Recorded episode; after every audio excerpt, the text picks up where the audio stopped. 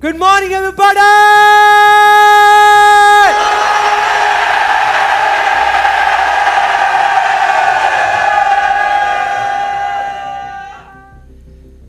मुझे पता है अभी आप में से बहुत सारे लोगों के दिमाग में क्या चल रहा है। आप सोच रहे हो यार ये गुड मॉर्निंग वगैरह तो हो गई, आप ये बताओ ये हमने अजीब से गॉगल्स क्यों लगाए हुए हैं?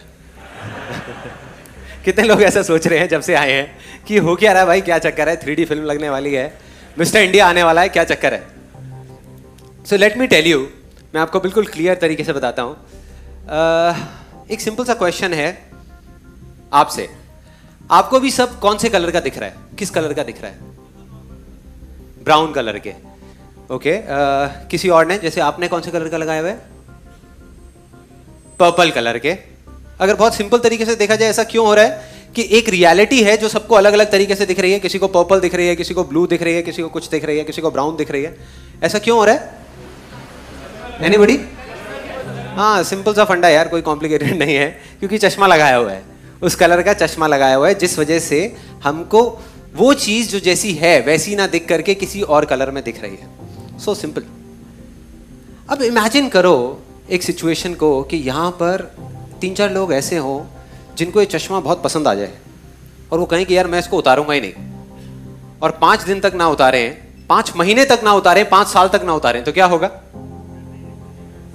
एक दिन ऐसा आएगा जिस दिन वो भूल ही जाएंगे कि उन्होंने चश्मा लगाया हुआ है, वो भूल जाएंगे। और उस दिन आकर के जब मैं उनसे पूछूंगा यही सवाल जो मैंने अभी पूछा था कि आपको सब कौन से कलर का दिख रहा है, तो वो ये नहीं कहेंगे कि मुझे ब्लू दिख रहा है या मुझे पर्पल दिख रहा है या मुझे ब्राउन दिख रहा है। उस दिन वो आदमी कहेगा कि मेरी ये जो दुनिया है ये ब्लू है, ये ब्राउन है, ये पर्पल है। यस और नो? हम सब ने अपने अपने इल्यूजन्स के अलग अलग चश्मे लगाए हुए हैं और पता नहीं कितने सालों से लगाए हुए हैं, इसीलिए एक ही सिचुएशन हर इंसान को अलग अलग तरीके से दिख रही है। तो अगर तो आप खुश हो उस सिचुएशन से तो कुछ करने की जरूरत नहीं है, आराम से तसल्ली से बैठे रहो। लेकिन अगर खुश नहीं हो और कुछ बदलना है तो बाहर बदलने की बजाय सिर्फ अपने चश्मे को बदलना है, सिर्फ उस चश्मे को हटा करके दूसरा पहनना है। आप इतना सा करोगे आपकी दुनिया बदल जाएगी, आपकी सारी रियलिटी बदल जाएगी, आपके सारे सपने सच हो जाएंगे। बस यही एक तरीका है।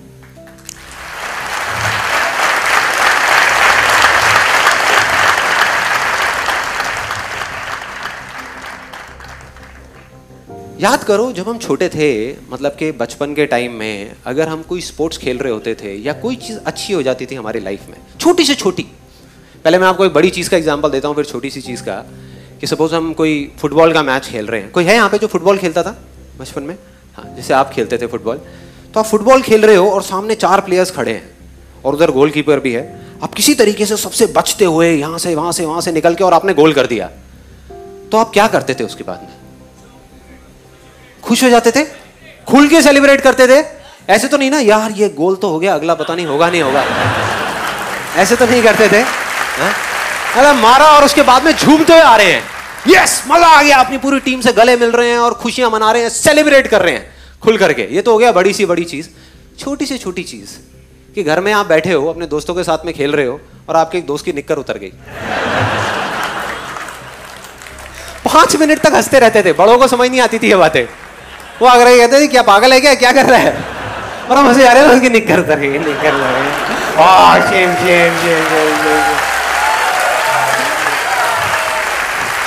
कितने लोग करते थे ऐसा कुछ? सब करते थे, सब करते थे, हम सब करते थे। लेकिन जैसे जैसे बड़े होते चले जाते हैं तो क्या हो जाता है? भूल जाते हैं सेलिब्रेट करना, भूल जाते हैं, सिर्फ पोस्टपोन करते हैं। याद करो लास्ट टाइम जैसे आप बचपन में करते थे वैसे आपने कब सेलिब्रेट किया? झूम करके, उछल के, कूद के कब किया सेलिब्रेट? याद ही नहीं है, किसी को याद नहीं है। देखो फॉर एग्जाम्पल, हम कॉलेज में थे, 4 साल तक ये सोचते रहे कि भाई जिस दिन डिग्री मिलेगी, डिग्री मिलेगी और अच्छे मार्क्स आ जाएंगे, उस दिन मैं सेलिब्रेट करूंगा, उस दिन तो बस मजा आ जाएगा। डिग्री भी मिल गई, अच्छे मार्क्स भी आ गए, लेकिन उस दिन हम ये सोच रहे थे कि यार जब जॉब मिलेगी तब करूंगा। होता है, उस दिन हम बैठ करके रो रहे हैं।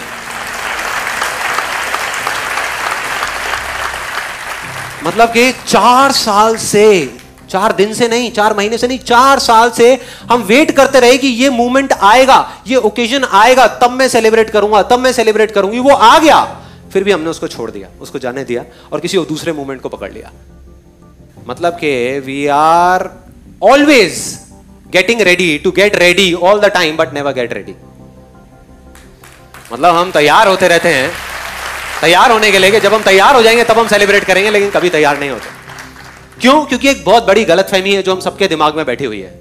हम ये सोचते हैं कि जिस दिन वो ओकेजन आएगा उस दिन सेलिब्रेशन अपने आप होगा, जबकि हम ये नहीं समझते कि जिस दिन आपने खुल करके अपनी जिंदगी को जी लिया, सेलिब्रेट कर लिया, वो ही ओकेजन है. बाकी सब सिर्फ डेट्स हैं कैलेंडर के अंदर.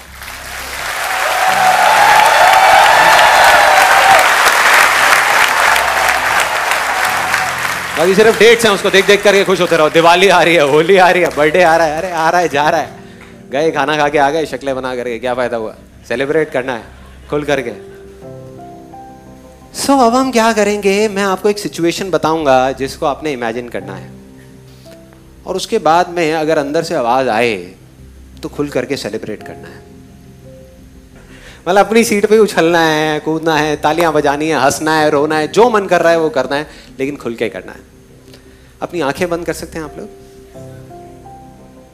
तो सिचुएशन ये है कि हर एक की लाइफ में कोई ना कोई एक ऐसा सपना होता है जिसके लिए वो जी रहा होता है, जो उसके मन में होता है कि अगर ये सच हो गया तो बस मजा आ जाएगा यार, लाइफ में मजा आ जाएगा.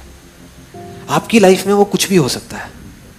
हो सकता है कोई वर्ल्ड टूर पे जाना हो, आपको हो गया लाइफ में एक बार मेरे को वर्ल्ड टूर पे जाना है. हो सकता है कोई बहुत छोटा सा सपना हो कि एक मेरा अपना घर हो जहाँ पर मेरी फैमिली हो, मेरे पेरेंट्स हो, किराए का ना हो, अपना घर हो जहाँ पर मैं सबके साथ में हूँ और खेल रहा हूँ. चाहे छोटा सा हो, एक बेडरूम का हो, दो बेडरूम का हो, लेकिन अपना घर हो. वो हो सकता है कि मेरा अपना एक बिजनेस हो जहाँ पर मैं बैठा हूँ, मेरा कैबिन हो और बाकी सब पूरी टीम हो और मैं अच्छे से एक बिजनेस कर रहा हूँ. कुछ भी हो सकता है. तो जो भी है आपका वो सपना, उसको याद करने की कोशिश करो और अपने आप को इमेजिन करो उस सिचुएशन में कि अगर आपका सपना है वर्ल्ड टूर का, तो इमेजिन करो आप स्विट्जरलैंड में हो अपनी फैमिली के साथ में और आप घूम रहे हो. अगर बिजनेस है तो इमेजिन करो आप एक चेयर पे बैठे हो जहां पर आसपास पूरी आपकी टीम बैठी है और आप मीटिंग ले रहे हो, आगे का प्लान बना रहे हो कि मैं क्या करूंगा. आपको एक चीज और समझनी है कि इस टाइम पे वो पावर जो सपने को सच कर सकती है, सिर्फ वो एक पावर, चाहे आप उसको भगवान बोलो, चाहे एनर्जी बोलो, चाहे बिलीफ बोलो, चाहे कुछ भी बोलो, वो अभी इस मोमेंट में आपको देख रही है, आपको देख रही है. तो अब जो लोग आंखें खोलने के बाद में अपने पूरे मन से सेलिब्रेट करने वाले हैं, उनका वो सपना सच होगा. जो बेमन के करेंगे उनका कभी नहीं होगा. मेरे से लिखवा करके रख लो, इस चीज़ की गारंटी मैं देता हूँ. क्योंकि अगर आप उसको सेलिब्रेट करने लग गए तो ऑटोमेटिकली सच हो जाएगा. अगर रोज इस चीज़ को करने लग जाओ अपने आप ही हो जाएगा, आपको कुछ करने की जरूरत ही नहीं है. तो अपनी आंखें खोल सकते हैं और सेलिब्रेट कर सकते हैं.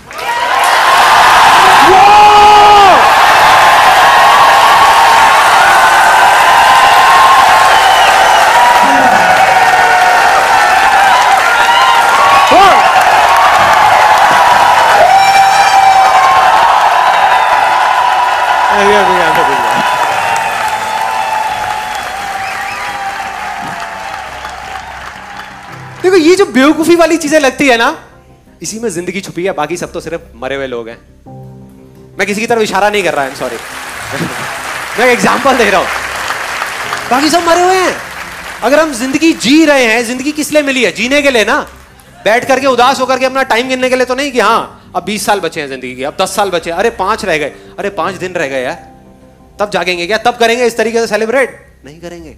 तो सपने में ही सही आपका सपना सच तो हुआ. बहुत बड़ा मूवमेंट है यार, बड़ा मूवमेंट है, बड़ा मूवमेंट है.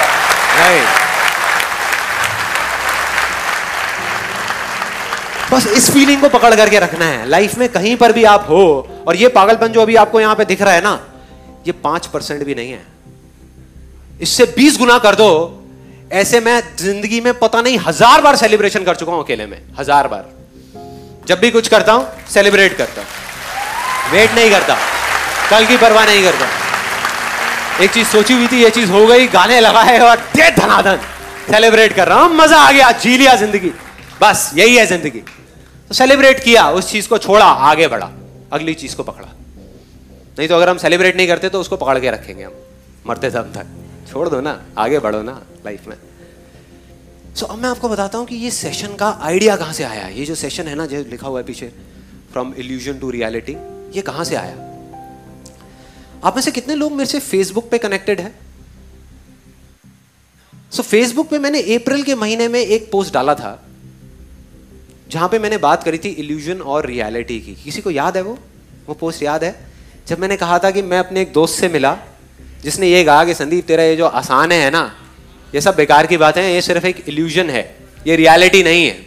तब मैंने उसको कुछ रिप्लाई दिया था और वो मैंने एज इट इज़ अपने फेसबुक के उस पोस्ट पे डाला था अप्रैल के महीने में।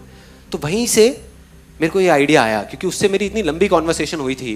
तो मैंने कहा कि ये जो चीज़ है ये सिर्फ उस दोस्त के मन में नहीं है, ये बहुत सारे लोगों के मन में होगा, तो इसको क्लियर करना बहुत ज़रूरी है, इसको इसके अंदर तक जाना बहुत ज़रूरी है। तो मैं उस पर रिसर्च करता रहा पिछले कुछ महीनों से, मतलब अपने अंदर चला गया, अपने अंदर जा करके देखा कि इन सारे सवालों के जवाब कहीं एग्जिस्ट करते हैं या नहीं करते, क्योंकि जब तक मैं खुद कन्विंस नहीं हो जाता किसी भी चीज़ को लेकर के मैं किसी दूसरे को नहीं बोलता करने के लिए। फॉर एग्जाम्पल, अगर मैं आपको बोल रहा हूँ कि हाँ भाई वेट लॉस करो और मेरा खुद का वेट 150 किलो है, क्या फ़ायदा? बहुत लोग कर रहे हैं, ये भी कर रहे हैं, लेकिन मैं नहीं करता, मेरे फंडों के अकॉर्डिंग नहीं है ये। सो वो दोस्त मेरे को मिला आ करके और थोड़ा परेशान सा लग रहा था। कहता कि यार संदीप, ये जो तू बोलता रहता है आसान है, क्या तू सच में मानता है कि सब कुछ इतना आसान है? मैंने कहा हाँ यार मानता हूँ, क्यों, क्या प्रॉब्लम है? कहता यार मुझे ना, ये सही बताऊँ, ये बड़ी अजीब सी चीज़ें लगती हैं, मतलब ये ऐसा लगता है कि अपने आप को और दूसरों को बेवकूफ़ बनाने का सिर्फ एक तरीका है और कुछ भी नहीं है। असली ज़िंदगी में तू अपनी आँखें खोल करके तो देख कि क्या आसान है और क्या मुश्किल है, तेरे को सब समझ आ जाएगा। एक दिन मेरे जैसी ज़िंदगी जी करके तो देख, ये उसकी एग्जैक्ट वर्डिंग थी, मेरे जैसी ज़िंदगी जी करके तो देख, तब तुझे समझ आएगा। मैंने कहा लेकिन तेरे को ऐसा क्यों लगता है, क्यों बोल रहा है ऐसा तू? कहता मुझे क्यों लगता है, वो थोड़ा इरिटेट हो गया जैसे ही मैंने उससे पूछा ना कि भाई तेरे को क्यों लगता है। कहता मुझे क्यों लगता है, तू पहले ये बता कि तुझे क्यों लगता है, तुझे क्या आसान लगता है, ये बता क्या तुझे आसान दिख रहा है? क्या यहाँ पे दुनिया में जो इतनी सारी प्रॉब्लम्स हो रही हैं वो सब आसान है? जो मेरी लाइफ की जो सिचुएशन है वो सब आसान है? कुछ भी आसान नहीं है यार। तो अपनी सपनों की दुनिया से बाहर निकल और एक दिन असलियत में अपनी आँख खोल करके देख, तेरे को कुछ भी आसान नहीं दिखेगा, सब कुछ मुश्किल दिखेगा। तो मैं समझ गया यार कुछ गड़बड़ है, मतलब ये जो बोल रहा है ना उसके पीछे भी कहीं ना कहीं कोई चीज़ है जो ये खुल के नहीं बोल रहा। मैंने कहा चल ये सब तो ठीक है, तू मुझे शॉर्ट में पहले ये बता कि तू इतना भरा हुआ क्यों है, कि भाई इतना गुस्से में क्यों है? मतलब मैंने यही तो बोला है कि आसान है, तेरे को इतना गुस्सा क्यों आ रहा है उस बात पर? कहता नहीं यार ऐसी कोई बात नहीं है। मैंने कहा फिर भी? कहता वो क्या है ना कि मेरी जो वाइफ है वो तेरी बहुत बड़ी फैन है और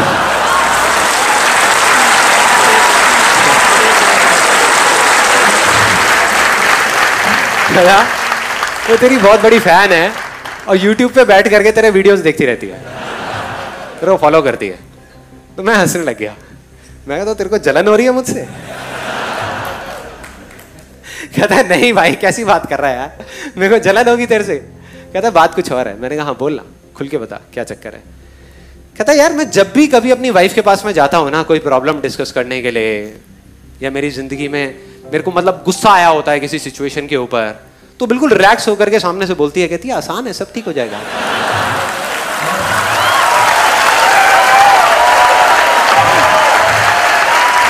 सब ठीक हो जाएगा। मैं कहा तो फिर? कहता फिर मेरे को और गुस्सा आ जाता है और हमारी लड़ाई शुरू हो जाती है तेरी वजह से। मैंने कहा यार मेरी वजह से कैसे? कहता मैं बहुत समझाने की कोशिश करता हूँ उसको, मैं बोलता हूँ कि ये सब सिर्फ बातें हैं जो कहने और सुनने में अच्छी लगती हैं, असलियत में जिंदगी इतनी आसान नहीं है जितनी तू समझ रही है यहाँ पर बैठ करके। एक बार आ करके देख मेरे ऑफिस में तब तुझे समझ आ जाएगा, 4 दिन के लिए क्लाइंट से डील करके देख तब तेरे को समझ आएगा कि क्या आसान है, तब तुझे समझ आएगा। तो कहता है कि मेरी इस तरह की बात होने लग जाती है और हमारी लड़ाई हो जाती है। मैंने कहा यार तू कह रहा है कि ये असलियत नहीं है, तो तेरे हिसाब से क्या है असलियत? अगर तू कहता है कि आसान है असलियत नहीं है, तो असलियत क्या है? तो वो उसने अपनी पूरी की पूरी लिस्ट उठा करके मेरे सामने रख दी, अपनी लाइफ की जितनी भी उसकी प्रॉब्लम्स थी, क्योंकि वो और थोड़ा फ्रस्ट्रेट हो गया जैसे मैंने कहा ना कि भाई असलियत क्या है। तो मैंने उसको काउंटर क्वेश्चनिंग करी जिसकी वजह से उसने पूरी लिस्ट बताई एक एक करके। सबसे पहले उसने मुझसे पूछा, कहता संदीप एक बात बता, तू कभी पुरानी दिल्ली गया है? मैं कहा हाँ बहुत बार गया हूँ। कहता वहाँ पे, वहाँ की गलियों में पतली पतली जो गलियाँ होती हैं वहाँ पे गाड़ी चलाना आसान है? मैं उसको देख रहा लेकिन मैंने कुछ बोला नहीं, मुझे पता था भरा हुआ है, निकलने दो, बहने दो। तो फिर उसके बाद में कहता एक छोटी सी दुकान में सुबह से रात तक बैठे बैठे रहना और पकते रहना क्या आसान है? मेरे को तब थोड़ी सी हंसी आई, मैंने कहा भाई तू पूछ रहा है बता रहा है। कहता बता रहा हूँ, अभी रुक जा, तेरे को सारा बता रहा हूँ। कहता तू सोच भी नहीं सकता सपने में कि हमारे बिजनेस की क्या हालत हो चुकी है आज के टाइम में। हमारी लाइन के अंदर इतना कंपटीशन है, इतना कंपटीशन है कि लोग 50-50 रुपए के पीछे माल छोड़ देते हैं। मैं कहा अच्छा। फिर कहता कि अभी पिछले महीने की बात है कि मेरे को 8 लाख रुपए लेने थे एक पार्टी से और वो पार्टी डूब गई। कहता चल एक बात बता, अगर तू मेरी जगह पर है और इतनी सारी मुश्किलों के बावजूद, मतलब इतने गंदे दिन के बाद में थका हुआ तू घर पे आए, किसी दिन तेरा मूड खराब हो और घर पे आ करके तेरी वाइफ से तेरी लड़ाई हो जाए, तब भी तू कहेगा आसान है? मैं उसको देखा, मैंने कहा भाई पूछ रहा है बता रहा है। मैं कहा क्लियर बोलना। कहता मैंने बता दिया जो बताना था, अब तू बता मुझे कि क्या आसान है क्या नहीं है। मैंने कहा तू ठीक कह रहा है। वो हिल गया। कहता क्या? मैं कहा तू ठीक कह रहा है, मैं क्या बताऊं तुझे, तू ठीक कह रहा है, तू बिल्कुल ठीक कह रहा है कि सच में असलियत में इस दुनिया में कुछ भी आसान नहीं होता, ये सिर्फ एक इल्यूजन है। तू खुश हो गया, एक्साइटेड एकदम, खुश होकर गया और पता नहीं क्या क्या बड़बड़ाने लग गया, पता नहीं मन में एकदम एक्साइटेड हो जाते हैं, अपना फोन मिलाने लग गया और साथ साथ में बोलने लग गया अरे मुझे पता था ये सब सिर्फ स्टेज पे बोलने के लिए होता है यार, तू मेरा भाई है, मुझसे झूठ थोड़ी ना बोलेगा।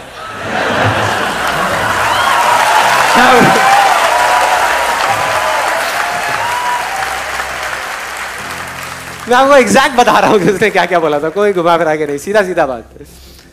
तो उसने फोन मिला करके मेरे को दे दिया, कहता बोल। मैं क्या बोलूं? कहता वही बोल जो मुझे बोला था। मैंने कौन है लाइन पे? कहता तेरी भाभी, बोल। मैंने बोल दिया, मैंने बोल दिया। मैंने कहा हाँ ये ठीक कहता है, आसान है नाम की इस दुनिया में कोई चीज नहीं है, ये कोई रियलिटी नहीं है, ये सिर्फ एक इल्यूजन है। बात खत्म। उसने फोन लिया, सुन लिया या अब और कुछ सुनना है? हो गई तसल्ली, सुन लिया संदीप महेश्वरी से, बस हो गया। मैंने कहा भाई 1 मिनट बात तो खत्म करने दे। मैंने उससे फ़ोन लिया वापस से, फ़ोन लेकर के बोला, मैं कहा हाँ ये बात बिल्कुल ठीक है कि आसान है नाम की इस दुनिया में कोई चीज़ नहीं है, ये कोई असलियत नहीं है, ये सिर्फ एक इल्यूजन है, लेकिन ये भी सच है कि इस दुनिया में कुछ भी मुश्किल नहीं है, ये भी एक इल्यूजन है।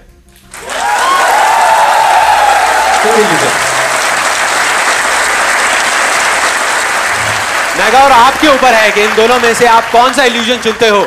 जिस इल्यूजन को आप आज चुनोगे कल वो आपकी रियलिटी बन जाएगा। साफ है,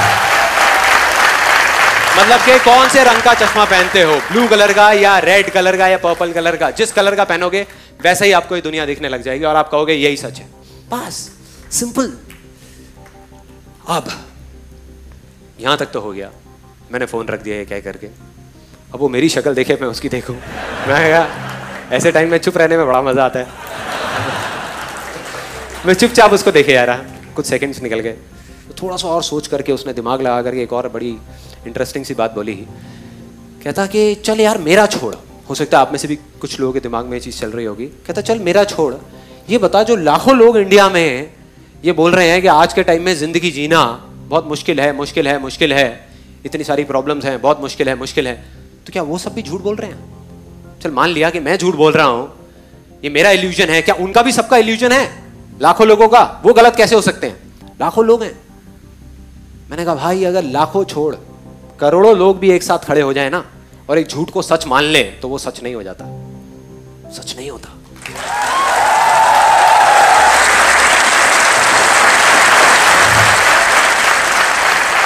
और अगर एक आदमी चाहे, एक आदमी तो पूरी की पूरी दुनिया की रियलिटी बदल सकता है अपने इल्यूजन से। कैसे? आज से बहुत साल पहले इस पूरी दुनिया की एक रियलिटी थी, एक रियलिटी थी कि भाई अगर आपको किसी से बात करनी है तो आपको उसके आसपास होना ज़रूरी है। सिंपल है कि मतलब आप यहाँ खड़े हो, वो सामने खड़ा है, आमने हैं, सामने हैं, तो बात कर पा रहे हो, आप बोल रहे हो, वो सुन रहा है तो बात हो पा रही है। लेकिन अगर कोई हज़ारों किलोमीटर दूर है तो बात नहीं कर सकते। तो पूरी दुनिया की ये रियलिटी थी, लेकिन एक आदमी ने इस रियलिटी को एक्सेप्ट करने से मना कर दिया। उसने अपने माइंड में एक इल्यूजन क्रिएट किया कि मैं यहां पर बैठ करके हजारों किलोमीटर दूर भी किसी से बात कर सकता हूं, कर सकता हूं। और उस एक आदमी के इल्यूजन से इस पूरी की पूरी दुनिया की रियलिटी बदल गई। टेलीफोन नाम की चीज सुनी होगी तुमने।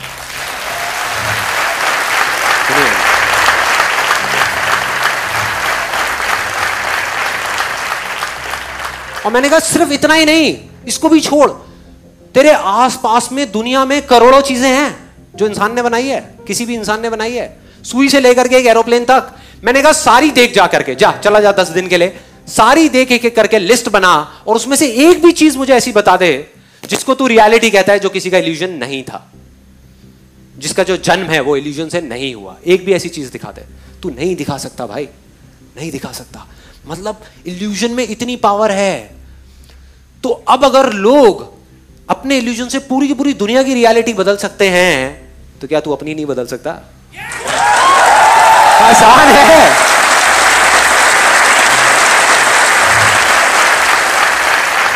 हाँ, प्रॉब्लम क्या है? तेरे अपने बनाए हुए मेंटल बैरियर्स हैं, तेरा अपना ही बनाया हुआ चश्मा है जिससे तू खुश नहीं है, फिर भी तेरे को उस चश्मे से प्यार है और पहन करके रखा हुआ है। बोल रहा है मुश्किल है, मुश्किल है, मुश्किल है, मुश्किल है, फिर भी लगाया हुआ है। उसकी वजह से ही तेरी जिंदगी मुश्किल हो रही है। चाहे तो उसको उतार के कोई दूसरा चश्मा लगा सकता है, नहीं लगा रहा। क्यों नहीं लगा रहा? क्योंकि कहीं ना कहीं उस चश्मे से ही प्यार हो गया, इतने टाइम से पहना हुआ है। अच्छा है बुरा है जैसा भी है, यार मेरा चश्मा है ना। हो रहा है अपने आसपास में। अगर आप देखोगे ऐसे बहुत लोग मिलेंगे जो खुश नहीं है अपनी सिचुएशन से, लेकिन तब भी अपने आप को चेंज करने को तैयार नहीं है, अपने नजरिए को बदलने को तैयार नहीं है। अब हमें यहाँ तक एक बात समझ आ जाती है कि अगर हम चाहें, या कोई भी चाहे, यहाँ पर जितने लोग बैठे हैं, तो अपने किसी भी इल्यूजन को रियलिटी बना सकते हैं। क्योंकि हिस्ट्री अगर हम उठा करके देखें, ये मैं कोई थियोरटिकल बात नहीं कर रहा, ऐसे करोड़ों अरबों लोग हैं जिन्होंने अपने इल्यूजन से दुनिया बदली है अपने आसपास की, और अभी भी बदल रहे हैं। बहुत सारे लोग जब एक चीज़ को बोलते हैं, सपोजिंगली आप ही के सर्कल में आप, आई एम श्योर किसी ना किसी ऐसे को जानते होंगे जिसने कुछ बोला कि मैं ये करूंगा करूंगा करूंगा करूंगा, आपने भी उसको कहा, आपके आसपास वाली पूरी दुनिया ने उसको कहा कि तू नहीं कर पाएगा, नहीं कर पाएगा। मतलब उनके लिए रियलिटी थी कि वो नहीं कर पाएगा, उसका इल्यूजन था कि वो कर जाएगा, और वो कर गया, कर गया। ऐसे बहुत सारे लोग हैं। दूसरी तरफ ऐसे भी बहुत सारे लोग हैं जो अपने छोटे से छोटे इल्यूजन को भी रियलिटी नहीं बना पा रहे। तो फर्क क्या है? फर्क क्या है? मतलब एग्जैक्टली ये काम कैसे करता है, क्या होता है? तो उसके अंदर जब मैं जाता गया तो एक बड़ी इंटरेस्टिंग सी कहानी मिली जहाँ पर हर इस सवाल का जवाब छुपा हुआ था। और ये कहानी ऐसी है जो शायद आपने मेरी तरह ही पता नहीं कितनी बार सुनी होगी, बहुत बार सुनी होगी। ये महाभारत की कहानी है। एक बार अपने एक आश्रम में द्रोणाचार्य का नाम सुना है सबने? द्रोणाचार्य, उन्होंने 5 पांडवों को बुलाया किसी चीज़ के लिए। और जहाँ वो लोग खड़े थे, जहाँ पर वो गुरु द्रोणाचार्य खड़े थे और साथ में वो 5 पांडव खड़े थे, उसके सामने एक नदी थी। उसके सामने एक पेड़ के ऊपर एक बर्ड को रख दिया, एक लकड़ी की बर्ड को, लकड़ी के पक्षी को रख दिया। और उन 5 को बोला कि जा करके इस पे निशाना लगाना है, निशाना लगाना है इसकी आँख पे, इसकी आँख पे निशाना लगाना है। और एक एक करके उनको बुलाया। सबसे पहले आया युधिष्ठिर, वहाँ पर आकर के खड़ा हो गया। अब इस कहानी को ना थोड़ा सा ध्यान से सुनना, बिकॉज हो सकता है आपने बहुत बार सुनी होगी लेकिन ये सोच करके छोड़ दी होगी कि हाँ ठीक है, ये तो एक कहानी है। ऐसी बहुत सारी कहानियाँ सुनते हैं और उसको छोड़ दिया। जबकि अगर ये कहानी समझ आ गई तो आप अपने किसी भी सपने को सच कर सकते हो। मतलब हमारा माइंड क्या करता है, इन्फॉर्मेशन के लिए भूखा है हमारा ये माइंड। वो चाहता है कि मैं सब जगह से इन्फॉर्मेशन इकट्ठी कर लूँ, मैं और जान जाऊँ, और जान जाऊँ, और जान जाऊँ। जबकि सच में अगर कुछ करना है तो कम जानना है और जितना जानना है उस पर फोकस करना है, एक्चुअल में जो रियलिटी। हम सिर्फ जानने के लिए भाग रहे हैं कि और 4-5 वीडियोस देख लूं, और कुछ देख लूं, और 10-15 बुक्स पढ़ लूं, और गूगल पे कुछ सर्चिंग कर लूं, और कुछ जान जाऊं। जितना जानते जाओगे उतना ही कंफ्यूज होते चले जाओगे। तो इस कहानी को ध्यान से समझना। सबसे पहले युधिष्ठिर आया, आ करके वो निशाना लगाने लगा। तो गुरु द्रोणाचार्य ने उनसे पूछा कि तुम्हें क्या दिख रहा है? कहता मुझे सब कुछ दिख रहा है। कहते और क्या दिख रहा है? कहते और मुझे आसमान दिख रहा है, पेड़ दिख रहा है, पत्ते दिख रहे हैं, टहनियां दिख रही है, नदी दिख रही है, बादल दिख रहे हैं, सब कुछ दिख रहा है।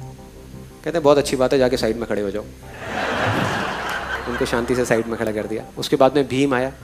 भीम से भी दोबारा से यही सवाल पूछा कि तुम्हें क्या क्या दिख रहा है। उसने भी अपनी पूरी लिस्ट बता दी, मुझे ये दिख रहा है, मुझे वो दिख रहा है, सब कुछ दिख रहा है। फाइनली अर्जुन आया।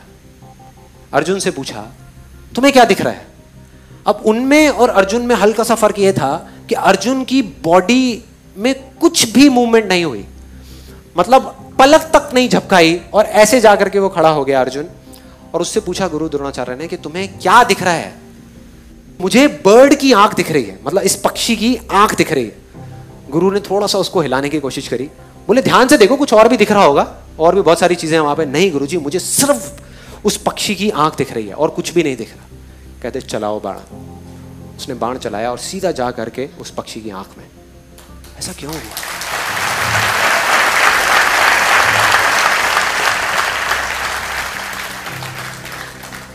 बस इतना सा फर्क है जो आदमी कामयाब हो जाता है और जो नहीं हो पाता उसमें। इतना सा फर्क है जो आदमी अपनी इल्यूजन को रियलिटी बना पाता है और नहीं बना पाता उसमें।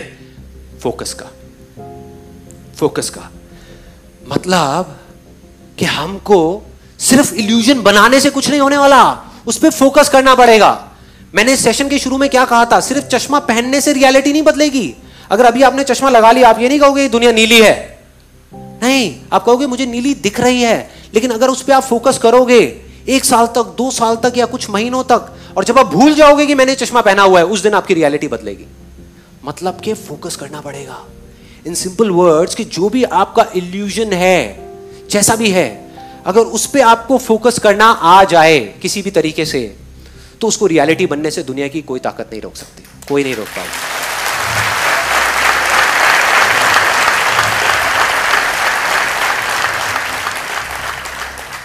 और कोई नहीं में आप खुद भी शामिल हो। दोबारा बोलूंगा, कोई नहीं में आप खुद भी शामिल हो। अगर खुद भी चाहोगे तो अपने आप को नहीं रोक पाओगे। इतनी पावर है इस फॉर्मूले में जिसकी मैं अभी आपसे बात कर रहा हूं, इस तरीके में कि अगर आपको किसी तरीके से एक इल्यूजन को चुनना आ गया, उस पर फोकस करना आ गया, हो गया। अब हम सबको ये बात पता है, मैंने कोई नई बात तो नहीं करी। कोई है यहां पे जो कहेगा कि मैंने कोई बहुत नई बात करी है जो पहले कभी नहीं सुनी थी, कि हमको फोकस करना चाहिए, फोकस करना चाहिए, फोकस करना चाहिए? है कोई ऐसा? कोई भी नहीं है। सबने पहले पता नहीं कितनी बार ये बातें सुनी है। लेकिन हम गलती क्या करते हैं, जो अभी मैंने आपको बताया, एक ट्रैप है बड़ा गंदा। सुनते हैं, उसको छोड़ देते हैं, आगे बढ़ जाते हैं। सुनते हैं, उसको छोड़ देते हैं। सुना, फोकस करना चाहिए, हाँ ये तो आ गया ना समझ में, अब आगे बढ़ते हैं, अब किसी और बात को समझते हैं, अब कुछ और समझते हैं, अब कुछ और सीखते हैं, अब कुछ और, तो जो असली चीज है उसको हम छोड़ देते हैं। तो जब हम सबको ये बात पता है, और पता नहीं कितनी बार ये बातें हम सबने सुनी है, तो वजह क्या है, हम फोकस कर क्यों नहीं पाते किसी भी एक चीज पे? मैं आप लोगों से पूछ रहा हूं, क्यों नहीं कर पाते हम फोकस? यस, वो हमारे इंटरेस्ट एरिया में नहीं होता। Let's give a big hand for this guy.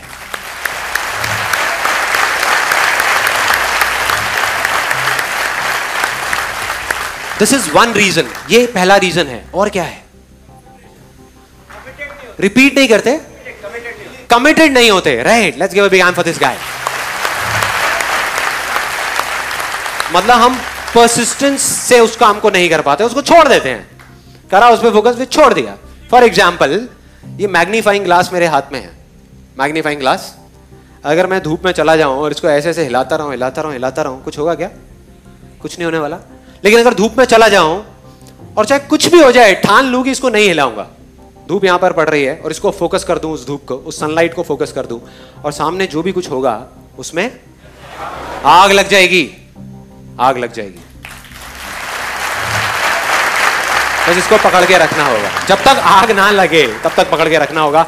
1 second पहले भी अगर आपने इसको हिलाया तो आग नहीं लगेगी। सिर्फ उस 1 सेकंड का फर्क है, 1 सेकंड का। और क्या रीजन है? Anything else? डिले करते रहते हैं, राइट? हाँ, लोग क्या कहेंगे वो सोच करके छोड़ देते हैं। सबसे बड़ा रोग क्या कहेंगे लोग? टारगेट सेट नहीं होता है। क्यों नहीं होता है टारगेट सेट? हम बहुत पास पहुंच गए हैं, क्यों नहीं होता टारगेट सेट? क्यों हम फोकस नहीं कर पाते? प्रायोरिटी सेट नहीं होती, बिलीफ नहीं होता, कंफर्ट जोन से बाहर नहीं आ पाता। Let's give a big hand for this guy.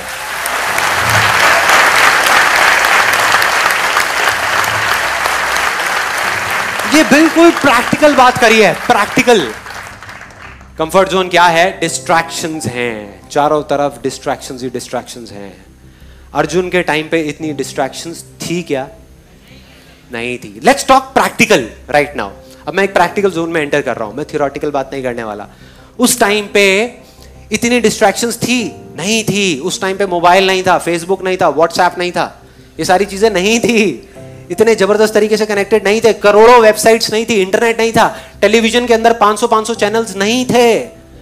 तो उस टाइम पे एक एनवायरमेंट बन सकता था, देयर वाज अ पॉसिबिलिटी जहां पे आराम से माइंड ऑटोमेटिकली फोकस हो जाए। आज बहुत सारी डिस्ट्रैक्शंस हैं, आप चाहो भी किसी चीज में फोकस करके बैठने का तो सामने से फिर कुछ हो जाएगा, फिर कहीं से कुछ हो जाएगा, फिर कहीं से कुछ हो जाएगा, फिर कुछ हो जाएगा और सारा फोकस आउट हो जाएगा। सपोजिंगली आपने बहुत फोकस किया कि मैं पिक्चर नहीं देखूंगा, पिक्चर नहीं देखूंगा, फिर देखा यार सुपरमैन आ रही है, चलिए देख लेता हूँ। एक एग्जाम्पल है। तो इस तरह की चीजें होती हैं, डिस्ट्रैक्शंस बहुत हैं। तो अब सवाल ये नहीं है कि फोकस करना है या नहीं करना, वो तो सबको पता है, एक बच्चे को भी पता है कि फोकस करना चाहिए और फोकस करने की क्या पावर्स हैं और क्या होता है फोकस करने से। सवाल ये है कि इतने डिस्ट्रैक्शंस के बावजूद भी आज के टाइम में अगर हमको फोकस करना हो तो कैसे करें? यस और नो? यस और नो? यस और नो? आज के टाइम में कैसे करें, वो सवाल है। अगर हमको ये समझ आ जाए कि आज के टाइम में एग्जैक्टली फोकस कैसे करना है या बाकी के लोग कैसे कर रहे हैं, तो हम कुछ भी कर सकते हैं। We can make the impossible possible. किसी भी illusion को सच कर सकते हैं, कुछ भी बदल सकते हैं, अपनी रियलिटी बदल सकते हैं, इस दुनिया की रियलिटी बदल सकते हैं, सब कुछ बदल सकते हैं। इतनी पावर्स आ जाएंगी हमारे अंदर।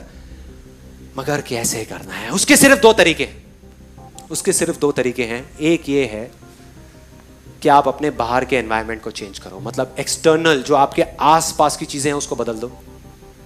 जो स्पोर्ट्समैन और एथलीट्स करते हैं, एक एथलीट को अगर गोल्ड मेडल जीतना है ओलंपिक्स में तो वो क्या करेगा? घर पे बैठा रहेगा, पिक्चर में जा करके पॉपकॉर्न खाएगा, या पूरा दिन बैठ करके ताश खेलेगा अपने घर वालों के साथ में गर्मियों की छुट्टियों में? क्या करेगा, क्या करेगा? मैक्सिमम टाइम स्टेडियम में स्पेंड करेगा, मैक्सिमम टाइम, जहां पर उसके जैसे और बहुत सारे लोग हैं। वो नहीं भी चाहेगा तो वहां पर डिस्ट्रैक्शन ही नहीं है, तो माइंड ऑटोमेटिकली फोकस होता चला जाएगा। अगर एग्जाम्पल चाहिए तो आप चाइना को देख सकते हो। छोटे छोटे बच्चे 4-4 साल के, 5-5 साल के, तब से उनकी ट्रेनिंग शुरू हो जाती है ओलंपिक्स के लिए, जो ओलंपिक्स 15 साल बाद होने वाले हैं। यस और नो? इस वजह से चाइना टॉप पर है, टॉप 2 या टॉप 3 पोजीशंस में हमेशा रहता है वो ओलंपिक्स के अंदर। तो एक रास्ता तो ये है कि हम अपने एक्सटर्नल एनवायरनमेंट को चेंज कर दें, मतलब कि अपने घर से निकल जाएं, अपनी फैमिली को छोड़ दें, या मैक्सिमम टाइम कहीं और स्पेंड करें। This is one way. पर प्रैक्टिकली मैं आपसे पूछूंगा, यहाँ कितने लोग हैं जो अभी मतलब एक दिन के अंदर अंदर अपने एक्सटर्नल एनवायरनमेंट को बदल सकते हैं? बहुत कम लोग, बहुत कम लोग। प्रैक्टिकली मतलब ये कि जिस घर में आप रहते हो आप वहीं रहोगे। आप कहाँ जाओगे, घर छोड़ दोगे? नहीं। आप जिस ऑफिस में काम करते हो आप वहीं रहोगे। आप नहीं भी चाहो तो वहां पर पॉलिटिक्स की बातें हो रही होंगी, नेगेटिव बातें चल रही होंगी, आप बैठे होगे उसी एनवायरनमेंट में, तो आप फोकस क्या खाक करोगे? तो फोकस कैसे करेंगे? अब उसका एक दूसरा तरीका है। पहला तरीका था कि अपने बाहर के एनवायरनमेंट को बदलो, दूसरा है अपने अंदर के एनवायरनमेंट को चेंज कर दो। अपने अंदर हम बदल सकते हैं, इतने तरीके से बदल सकते हैं कि बाहर 1 लाख डिस्ट्रैक्शंस भी होंगी तो उसका हम पर असर नहीं होगा, असर होना बंद हो जाएगा।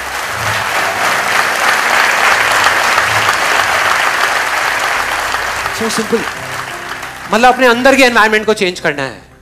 अब यहां तक भी समझ आ जाता है कि अगर हम अपने अंदर के एनवायरनमेंट को किसी तरीके से चेंज कर देते हैं तो काम हो गया। लेकिन कैसे करना है, ये अपने आप में एक बहुत बड़ा सवाल है। उसके 3 बहुत ही सिंपल से स्टेप्स हैं, 3 स्टेप्स। उसमें आप अपने अंदर के एनवायरनमेंट को बदल सकते हो, इस हद तक बदल सकते हो कि उसके बाद में किसी भी डिस्ट्रैक्शन का आप पर कोई असर नहीं होगा। वो आएगा नहीं आएगा कोई फर्क नहीं पड़ता, लेकिन आप अपना इल्यूजन को रियलिटी बना लोगे। उसका पहला स्टेप जो अभी आपने बोला था, वाई, कि फोकस क्यों करना है, या ये कहो कि फोकस करना भी है या नहीं करना। कई बार जरूरत ही नहीं होती फोकस करने की, अननेसेसरी हम फोकस करने की कोशिश कर रहे हैं। फॉर एग्जाम्पल, यहां पर एक रियल लाइफ सिचुएशन बताता हूं। अभी आप लोग यहां पर बैठे हो, अभी कुछ लोग ऐसे भी हैं यहां पर जिन्होंने रजिस्टर किया और नहीं आए। क्या फर्क है, क्या फर्क है? आपके अंदर से था, उनके अंदर से नहीं था। अगर एग्जैक्ट बताऊं मेरे हिसाब से क्या हुआ होगा कि जो भी मुझे जानता था, जो मेरे पहले सेशंस देख चुका था और जिन्होंने खुद जा करके रजिस्टर किया वो तो सारे आ गए, लेकिन आपके थ्रू जिन लोगों ने रजिस्टर किया वो नहीं आए। बताता हूं क्या हुआ होगा। मैं हूं नहीं उस सिचुएशन में, लेकिन मैं इमेजिन कर सकता हूं कि क्या हुआ होगा। आपको पता लगा कि ऐसे ऐसे एक सेशन हो रहा है मेरा 15 जून को, ऐसा हुआ आपके साथ में? हाँ, सेम बात करेगा, राइट। अब मैं बताता हूँ क्या हुआ, एग्जैक्टली बताता हूँ क्या हुआ होगा। आपको पता लगा मेरा एक ऐसा सेशन हो रहा है, आप खुश हो गए, एक्साइटेड हो गए, आपने सोचा हुआ था कि यार मैं कभी ही मिलूंगा, कभी देखूंगा, कभी कोई सेशन अटेंड करूंगा, लाइव एक बार लाइव भी देखते हैं यार कैसा होता है ना, था ऐसी फीलिंग थी, यहाँ पर सबके अंदर थी, इसीलिए आप यहाँ पर हो, इसीलिए यहाँ पर हो। तो क्या हुआ, आप एक्साइटेड हो गए, और जब भी हम एक्साइटेड होते हैं, हमको कोई चीज़ अच्छी मिलती है, हम क्या करते हैं, सबसे पहले जा करके अपने फ्रेंड्स, जो क्लोज फ्रेंड्स हैं और जो रिलेटिव्स हैं, उनके साथ शेयर करते हैं। उनको उठा करके फ़ोन मिलाया अपने दोस्त को, अरे भाई मज़ा आ गया, तू देख अब क्या होगा, संदीप महेश्वरी का लाइव सेशन हो रहा है, मतलब पूरे एक्साइटमेंट के साथ, वाह आ रहा है, सेशन हो रहा है, वहाँ पे चलेंगे, अरे देखियो कितना मज़ा आएगा। सामने से आवाज़ आई, अरे छोड़ना यार ये सेशन है, बेकार की चीज़ें, थ्योरेटिकल बातें होती हैं, होता होता कुछ है नहीं, कोई नहीं, छोड़ना। वो जानता नहीं था, मतलब उसने मेरा कभी कोई वीडियो नहीं देखा था, कुछ नहीं। तो आप उसको कन्विंस करने की कोशिश कर रहे हो पूरे तरीके से। अब उसने कहा कि यार मूवी देखते हैं, छोड़ ये सब चक्कर छोड़। आपने कहा यार तेरे को ना मूवी से 1000 गुना ज़्यादा मज़ा आएगा, नहीं आए तो मेरा नाम बदल दियो, तू मेरे कहने पर चल, मेरे कहने पर चल। फिर सामने से आवाज़ आई, चल यार वो तो ठीक है, लेकिन टिकट कितने की है, टिकट कितने की है? तो यहाँ से भाई दोस्त तो दोस्त ही होते हैं और दोस्त ही रहेंगे। इधर से आपने बोला अरे तू टिकट विकट की टेंशन क्यों कर रहा है, मैं बैठा हूँ ना।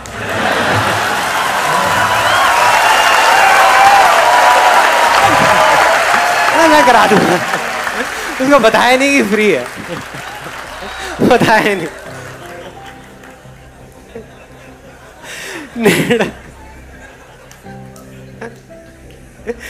नेट पे गए, नेट पे जा करके अपनी बुकिंग कराई और साथ साथ में अपने उस दोस्त की भी बुकिंग करा दी और उसको फ़ोन कर दिया, हाँ भाई हो गई बुकिंग, अब तो तैयार हो जा।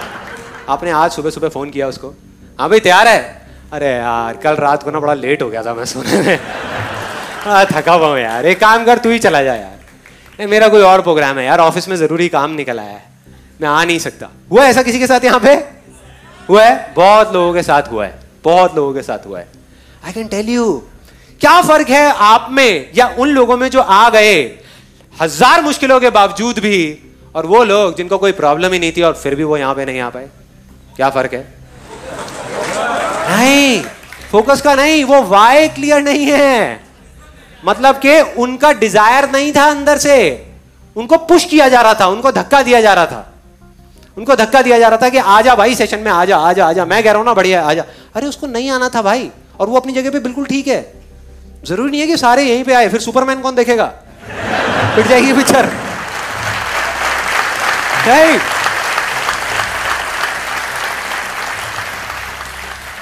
मतलब हर एक की अपनी प्रायोरिटीज हैं लाइफ में, और अलग अलग स्टेजेस में अलग अलग प्रायोरिटीज हैं, तो कभी भी किसी को फोर्स नहीं करना चाहिए कि ये करो। तो वाई क्लियर होना चाहिए, मतलब ये कि जो भी आप करना चाहते हो या जिस चीज पे आप फोकस करने का सोच रहे हो, अपने जिस भी इल्यूजन पे, वो आप करना भी चाहते हो या नहीं, वो आवाज आपके अंदर से आ रही है या नहीं, या बाहर सुन करके कर रहे हो।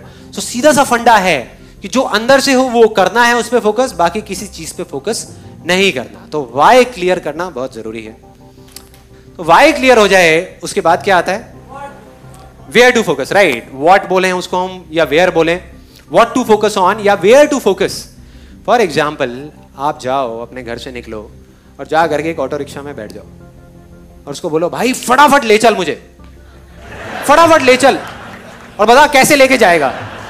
आपकी शक्ल देखेगा, कहेगा भाई कहाँ से आए हो, पहले ये तो बता जाना कहाँ है, जाना कहाँ है यही नहीं पता।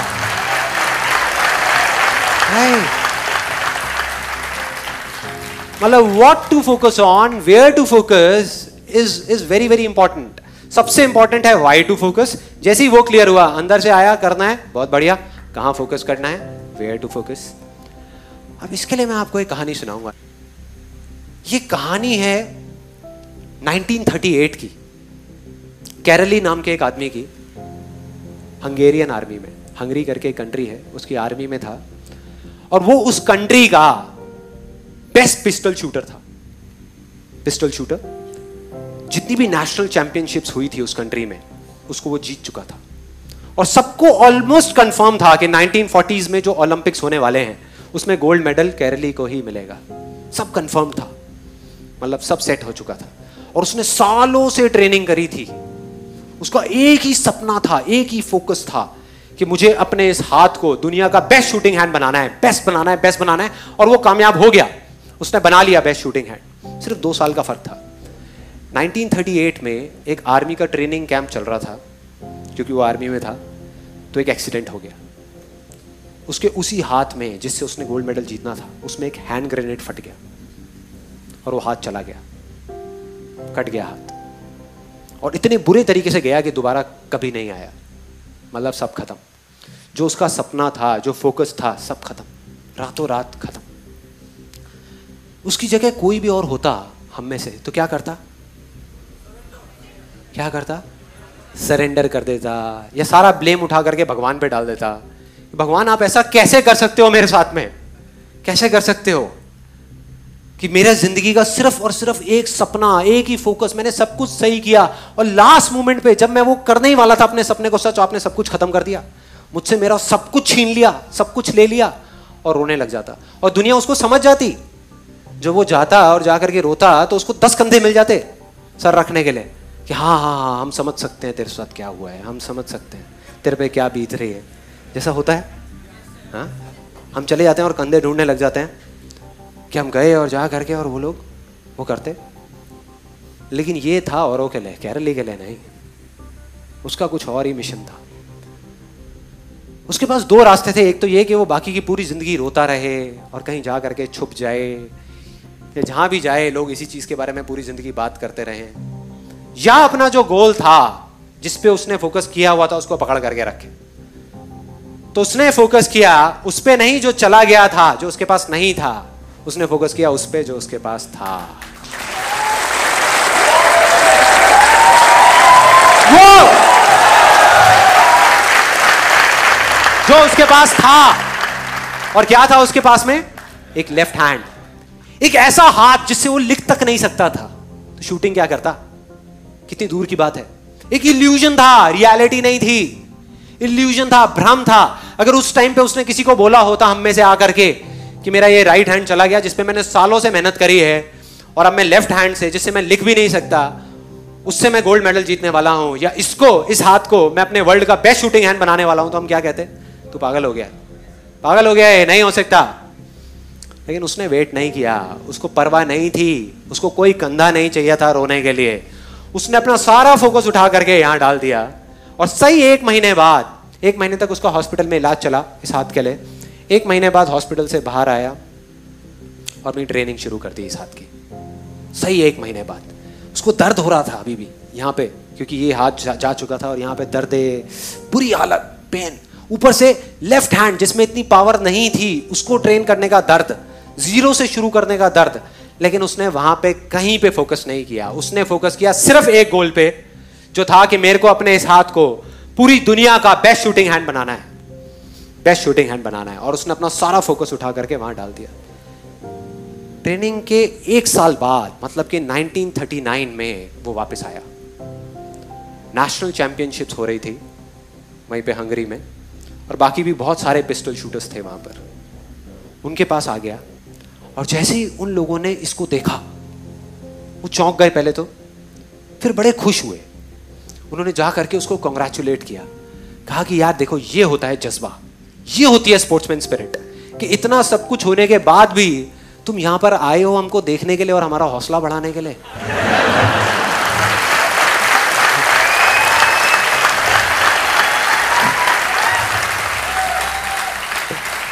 किसी को नहीं पता था कि वो 1 साल से अपनी ट्रेनिंग कर रहा था लेफ्ट हैंड की। वो सीक्रेट में कर रहा था, मतलब सीक्रेटली कर रहा था, किसी को बताया नहीं था उसने, क्योंकि उसको ये था कि अगर मैंने किसी को भी बताया तो लोगों के अजीब से रिएक्शंस आने शुरू हो जाएंगे, तो क्या ज़रूरत है उन रिएक्शंस की, छोड़ो ना। उसने फोकस किया और उसने जवाब दिया बाकी सब लोगों को जो उससे हौसला बढ़ाने की बातें कर रहे थे। कहता मैं यहाँ पर तुम्हारा हौसला बढ़ाने नहीं आया, तुम्हारे साथ कॉम्पीट करने आया हूँ, तुमसे लड़ने आया हूँ, तैयार हो जाओ, तैयार हो जाओ, दम है तो लड़ो। और कंपटीशन हुआ। बाकी सब वहां पर जितने भी लोग थे वो कॉम्पीट कर रहे थे अपने बेस्ट हैंड से, दोनों में से जो बेस्ट हैंड था उससे कॉम्पीट कर रहे थे, ये कॉम्पीट कर रहा था अपने ओनली हैंड से, ओनली हैंड से। कौन जीता? The man with the only hand, Karoly जीत गया, नेशनल चैंपियनशिप्स जीत गया।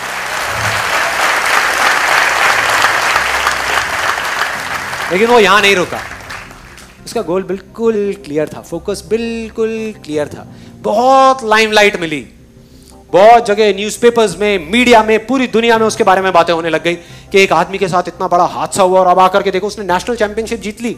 कोई भी और होता उसका दिमाग खराब हो जाता, चार जगह टीवी इंटरव्यूज में चला जाता, यहाँ चला जाता, वहाँ चला जाता, मीडिया में, यहाँ पे, वहाँ पे। दिमाग खराब होने में 1 सेकंड लगता है, डिस्ट्रैक्ट होने में 1 सेकंड लगता है, फोकस हटने में 1 सेकंड लगता है, मतलब वो सेलिब्रिटी बन जाता, वहां के बिग बॉस में चला जाता।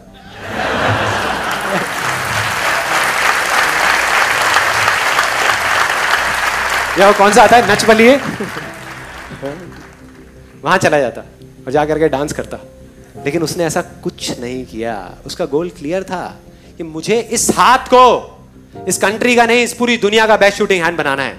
उसने अपना सारा फोकस उठा करके डाला 1940 पे, जब ओलंपिक्स होने वाले थे कि 1940s में जो ओलंपिक्स होंगे वहां पे मैं जीतूंगा। और पूरी दुनिया को यकीन हो गया था कि ये ही जीतेगा, क्योंकि उस टाइम उसकी एज भी सही थी, सब कुछ सही था और वो बहुत सही तरीके से आगे बढ़ रहा था।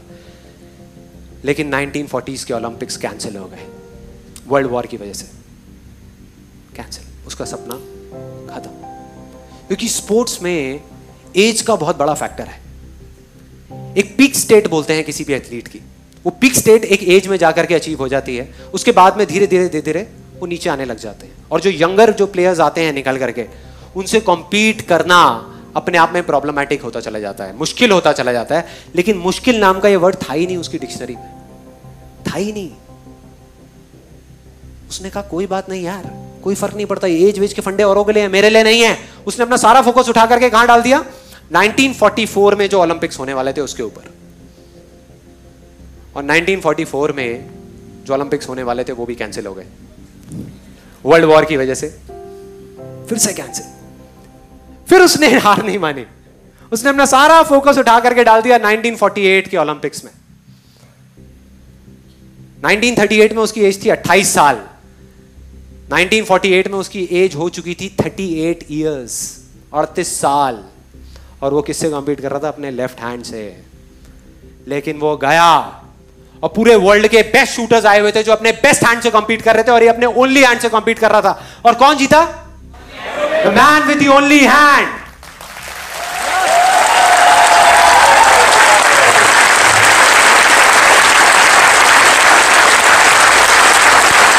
जीत गया। और पूरी दुनिया हिल गई कि ये कैसे हो सकता है।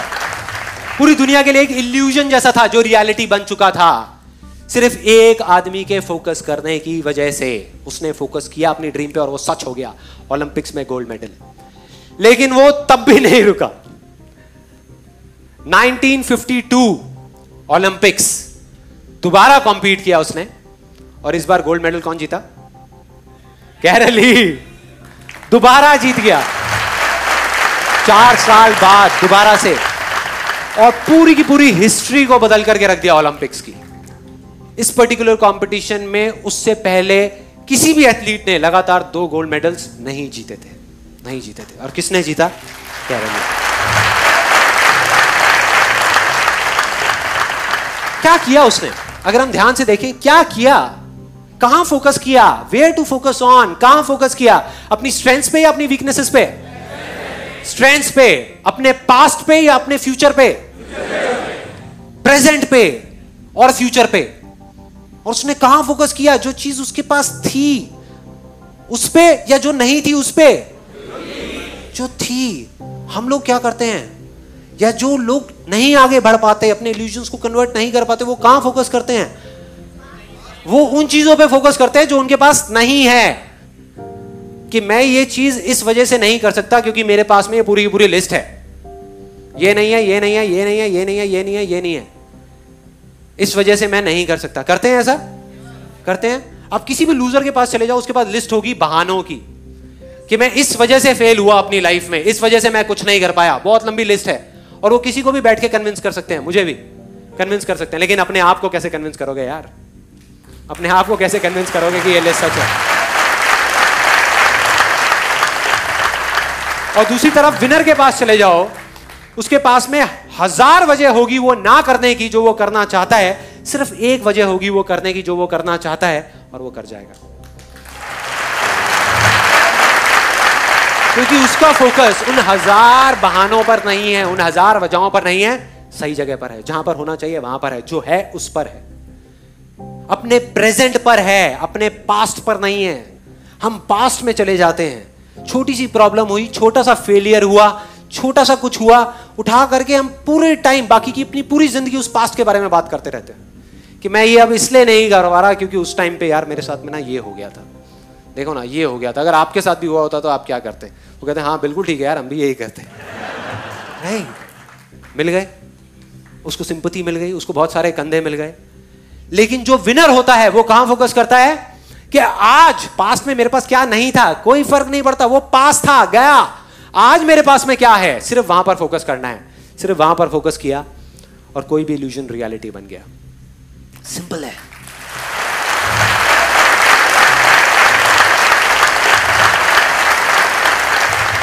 तो अब हमको यहां तक भी समझ आ जाता है, हमारा स्टेप 1 क्लियर हो गया कि why to focus, step 2 clear हो गया वेयर टू फोकस, अब क्या आता है हाउ टू फोकस, राइट।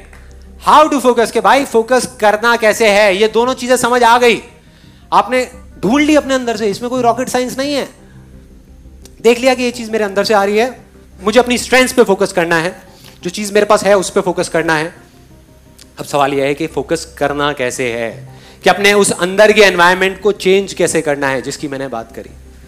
तो अब मैं आपको बताऊंगा अपना एक रियल लाइफ एक्सपीरियंस, कोई थ्योरेटिकल बात नहीं, कि प्रैक्टिकली लाइफ में काफी बार जो मैंने अपने इस अंदर के एनवायरनमेंट को चेंज किया है वो कैसे किया है, क्या किया जिससे वो अंदर का एनवायरनमेंट ऐसा बना कि ऑटोमेटिकली फोकस हो गया।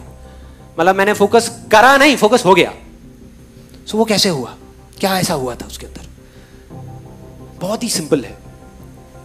ये एक्सपीरियंस है मेरी लाइफ के सबसे बड़ी सक्सेस के बारे में। कोई बताएगा कि लाइफ में सबसे बड़ी सक्सेस क्या है, जो मैंने अपने सेशन में भी बोली थी, सेमिनार में भी बोली थी, कि चाहे कोई इंडिया में हो, चाहे यूएस में हो, यूके में हो, पाकिस्तान में हो, कहीं भी हो, सबसे बड़ी क्या है, हेल्थ, राइट। तो आज से 2 साल पहले मेरी हेल्थ के अंदर मेरी लाइफ का वर्स्ट फेज चल रहा था। मतलब फाइनेंशियली मैं बहुत सक्सेसफुल हो चुका था, लेकिन हेल्थ में मेरी वॉट लगी हुई थी अच्छे तरीके से, बुरी हालत। क्यों? क्योंकि 25 साल की एज तक मैं बहुत एक्टिव था। मतलब कि डेली 2 घंटा वॉलीबॉल खेल रहा हूँ, बैडमिंटन खेल रहा हूँ, डेली जॉगिंग पे जा रहा हूँ, रनिंग कर रहा हूँ, स्पोर्ट्स में ऐसे वैसे, मतलब बहुत एक्टिव होता था। उसके बाद में 4-5 साल का फेज ऐसा आया जब मैं सिर्फ ऑफिस में जा करके 8-8, 10-10 घंटे के लिए बैठा रहता था, कंप्यूटर पे काम करता रहता था। और धीरे धीरे जो मेरा एक्टिव जो लाइफस्टाइल था वो चेंज हो गया, वो पैसिव लाइफस्टाइल में कन्वर्ट हो गया, मतलब बैठे बैठे, जिसकी वजह से बहुत सारी हेल्थ रिलेटेड प्रॉब्लम शुरू हो गई, जैसे बैक पेन होता है, और सबसे बड़ी चीज़ वेट बहुत बढ़ गया।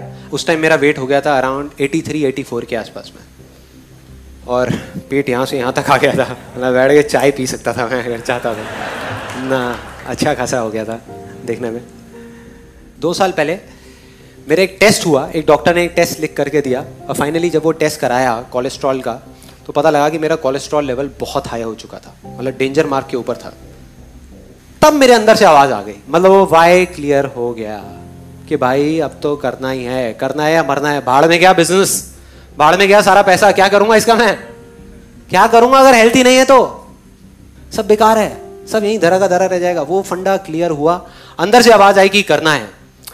अब सेकेंड स्टेप था वेयर टू फोकस ऑन, मतलब कि एग्जैक्टली क्या करना है, क्या करना है, क्यों करना है क्लियर हो गया, बट क्या करना है। इस बार मैंने कोई जल्दी नहीं करी, मैंने कहा इस बार मैं बड़े आराम से करूंगा, रिसर्च करके, समझ करके, कि भाई अल्टीमेटली फोकस करना कहाँ है। ये कहना गलत होगा कि मैं हेल्थ पे फोकस कर रहा हूँ, हेल्थ अपने आप में एक बहुत बड़ा टर्म है।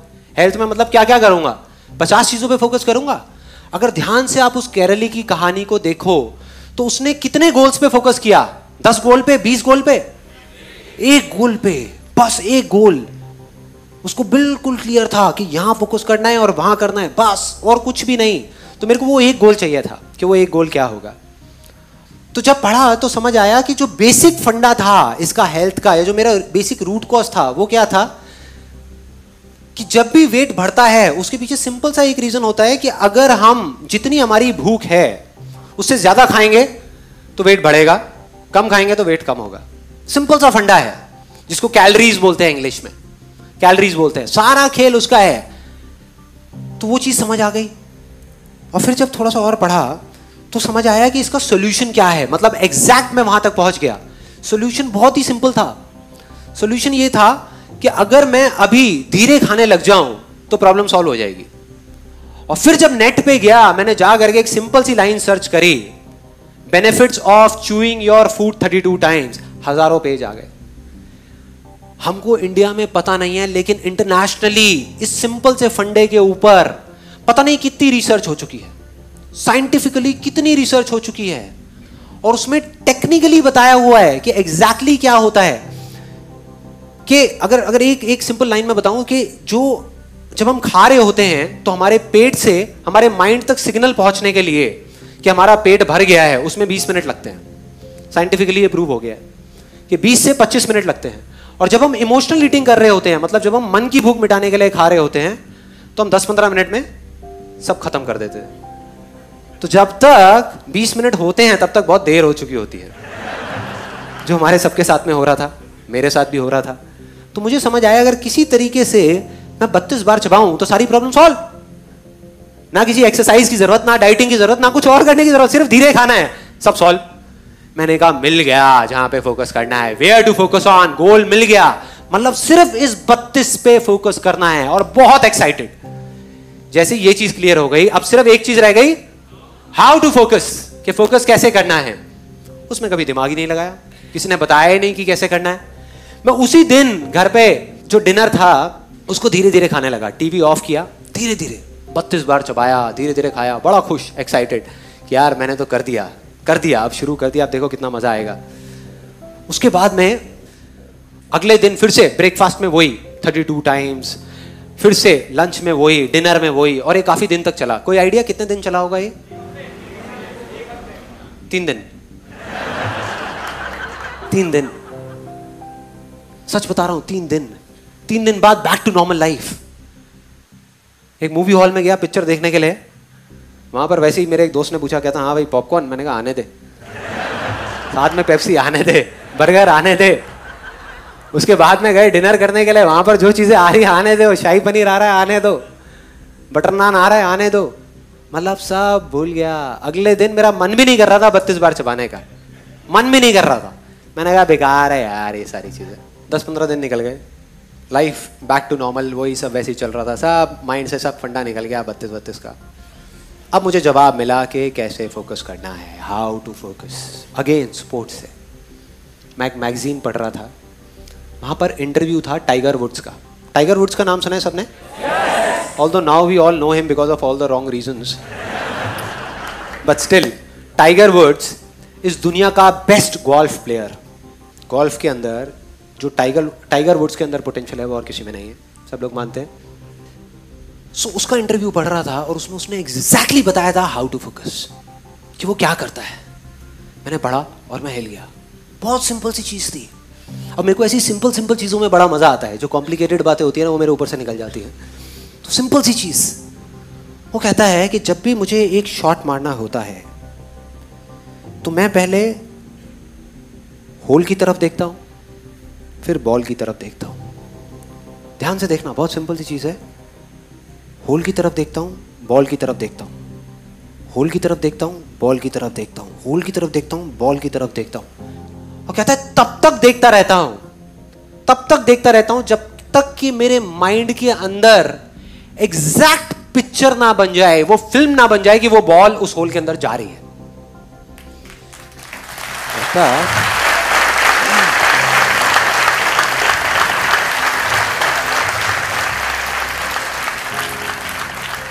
मतलब तब तक देखता रहता हूं जब तक वो पिक्चर बिल्कुल क्लियर ना हो जाए, तब तक मैं शॉट नहीं मारता। लोग क्या गलती करते हैं, उससे पहले शॉट मार देते हैं, या उस पिक्चर को बनाते ही नहीं हो, शॉट मार देते हैं। जैसे ही ये पढ़ा मैं हिल गया, मैंने कहा यार कमाल हो गया, ये फंडा तो मुझे पता था, इसमें कुछ भी नया नहीं था। और मजे की बात सिर्फ पता ही नहीं था, इसको मैं पहले अपनी लाइफ में कई बार अप्लाई कर चुका था, लेकिन बिजनेस में, हेल्थ में नहीं, बिजनेस में, अपने काम में इस फंडे को एग्जैक्ट में अप्लाई कर चुका था। लेकिन मैंने सोचा कि वो तो एक अलग, मतलब कई बार आता ही नहीं है, माइंड में आता ही नहीं है कि हाँ हम वो सब कुछ जानते हैं, तब एकदम से याद आता है, कोई बंदा आता है वो याद दिला देता है आ करके कि ये चीज करनी है। मैं भागता हुआ गया और अपने टेलीविजन के नीचे एक ड्रॉअर है, उसको खोला, उसमें से जा करके एक सीडी निकाली। वो सीडी थी मेरे फेवरेट सॉन्ग की, लक्ष्य मूवी का एक गाना है, आप सबने सुना होगा, आपने अगर मेरा आईआईटी का वीडियो देखा है तो उसमें भी मैंने बताया था उस गाने के बारे में। अब मैं आपको एग्जैक्टली बताने वाला हूँ वो काम कैसे करता है। तो उस गाने की सीडी को निकाला और उसको प्ले कर दिया और लूप में बार बार बार बार बार बार बार बार बार बार सुनने लगा। इस बार मुझे समझ आ चुका था, जवाब मिल चुका था कि मैं पिछली बार क्या गलती करता था, या हमेशा जिंदगी में मैंने क्या गलती करी जब भी मैं फेल हुआ। तो मेरे को पता लग गया था कि अब इस बार वो गलती नहीं होने वाली, और मैं बिल्कुल कॉन्फिडेंट था कि अब तो अचीव होगा ही होगा। तो अब ये बिल्कुल क्लियर था कि अब मैं 32 बार नहीं चबाऊंगा तब तक जब तक मेरे माइंड के अंदर वो पिक्चर नहीं बन जाती कि मैं धीरे धीरे खा रहा हूं, चाहे उस प्रोसेस में 2 दिन लगे, चाहे 4 दिन लगे, चाहे 10 दिन लगे, मैं नहीं करूंगा, मैं इस चीज को शुरू ही नहीं करूंगा, मतलब वो शॉट मारूंगा ही नहीं, उस शॉट को मारूंगा ही नहीं, बस देखता रहूंगा। और वही किया, उस गाने को 5 बार सुना, 10 बार सुना, 20 बार सुना, एक दिन में सुनते सुनते माइंड में सिर्फ एक गोल, सिर्फ एक टारगेट, 32। सुनने में अजीब लग रहा होगा, 32 बस, कि मैं 32 बार चबा रहा हूं, अजीब सी चीज, अजीब सी, करता रहा। और फिर जा करके कुछ पेपर्स लिए, उस पर बड़ा बड़ा लिखा 32, ले जा करके अपनी अलमारी के अंदर, अपने लैपटॉप बैग के अंदर, अपनी गाड़ी के अंदर, अपने ऑफिस के अंदर, ताकि जहां भी जाऊं मुझे वो दिखे। उसके बाद में एक बुक जो मैं पहले से पढ़ चुका था इस चीज के बारे में कि धीरे धीरे कैसे चबाते हैं, कैसे खाते हैं, it's one of the best selling books on health and nutrition, कि बिना डाइटिंग के और बिना एक्सरसाइज के हम किस तरीके से वेट लॉस कर सकते हैं। इस बुक का नाम है I can make you thin by Paul McKenna. उस बुक को जो मेरी बुक शेल्फ में ही पड़ी हुई थी उसको निकाल करके लाया। इस बार मैंने ठान लिया कि इसको 3 बार पढ़ूंगा, जब तक 3 बार इसको पढ़ के खत्म नहीं कर लेता इसको छोड़ूंगा नहीं। इस बुक को पढ़ता रहा। धीरे धीरे मेरे अंदर का एनवायरनमेंट चेंज होने लगा, अंदर का जो एनवायरनमेंट था जिसकी मैंने बात करी थी वो बदलने लगा, मतलब इस तरीके से बदलने लगा कि मेरे को बिल्कुल पिक्चर क्लियर होती चली गई कि हाँ मैं ये कर सकता हूं। पहले मैं बिना उस एनवायरनमेंट को क्रिएट करे जाकर के करने की कोशिश करता था और फेल हो जाता था, बिना उसकी पिक्चर क्रिएट करे शॉट मारता था और वो शॉट इधर उधर चला जाता था, सीधा उस होल में नहीं जाता था। तो इस बार वो क्लियर होने लगा और चौथे या 5वें दिन एकदम से एक बड़ा अजीब सा थॉट आया मन में कि मुझे जिस थाली में मैं खाता हूं उसी में मुझे छेद करना पड़ेगा। बड़ी अजीब सी चीज है सुनने में। और मैं गया भागता हुआ सीधा रसोई में और जा करके वही किया, अपनी एक प्लेट उठाई और सामने से चाकू गरम किया। उधर से मेरी वाइफ देख रही थी, कहती क्या प्लान है भाई। नहीं।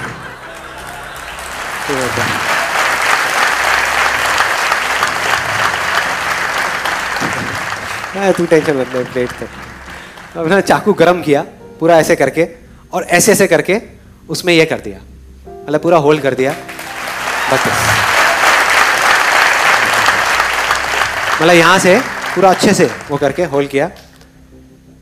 मैंने कहा कि जिस टाइम पे मैं खा रहा होऊंगा उस टाइम पे मेरे सामने ये होना चाहिए, मतलब लिखा हुआ दिखना चाहिए, ये मुझे घूर रहा होना चाहिए, मैं इसको देख रहा हूं और ये मुझे देख रहा है। दूसरा फायदा जो मुझे समझ आया था कि मेरी प्रॉब्लम क्या है, ये तो है ही कि मैं ज्यादा खाता हूं, लेकिन ज्यादा क्यों खाता हूं, क्योंकि हम इंडियंस के दिमाग में एक बड़ी अजीब सी चीज भरी हुई है बचपन से लेकर आज तक कि बेटे खाने को कभी झूठा मत छोड़ना है, ये दिमाग में, चाहे पेट खराब हो जाए लेकिन खाने को झूठा मत छोड़ना। तो समझ आ रहा था कि जब मैं नॉर्मल प्लेट में खाता था पहले तो उसमें क्या होता था कि लिया, जैसे दाल चावल है तो लिया और भर दिया अच्छे तरीके से, जैसे अब दोबारा मिलना ही नहीं है, जैसे बाकी के घर वाले सब खत्म कर देंगे, ऐसा होता है हम सबके साथ में, जितनी भूख है उससे ज्यादा ले लिया, आदत पड़ी हुई है तो ज्यादा भर दिया। अब इसमें वो नहीं हो सकता था, ये बात क्लियर थी, मतलब इसमें अगर मुझे खाना है तो मुझे क्या करना है, थोड़े से चावल डाले, थोड़ा सा दाल और फिर खाया, नहीं तो यहां से निकल जाएगा, पूरी टेबल गंदी हो जाएगी और फिर मेरे को डांट पड़ेगी। घर में। तो मैंने कहा कि यार ये फंडा सही है, ये ही करना है, एग्जैक्ट यही करना है। और इसको करना शुरू किया और करता रहा क्योंकि मैं उस जोन में था। तो मैंने इस प्लेट को छोड़ा नहीं। बीच में एक दो बार थॉट भी आया कि क्या बेकार की चीज़ें उठा के डस्टबिन में डालो ना। जब घर पे सब मेरा मजाक उड़ाते थे, कहते ये क्या कर रहा है, क्या है ये, इससे क्या होगा, ये तो बड़ी अजीब सी चीज़ है, अगर करना है तो पार्क में जा करके दौड़ लगाओ। मैंने कहा आप रुको तो सही, देखो तो सही क्या हो रहा है, एक इल्यूजन रियलिटी बनने ही वाली है। और वही हुआ। उसके कुछ महीने के अंदर अंदर ऐसे चेंजेस आए बॉडी के अंदर जो मुझे खुद ही यकीन नहीं हुआ कि हो क्या रहा है, कि कैसे हो रहा है। और सब कुछ बदल गया। जो वेट मेरा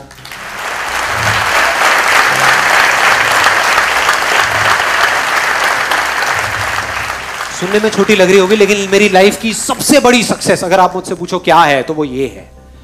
from 83 to 84 kgs to 67 kgs आज के टाइम में।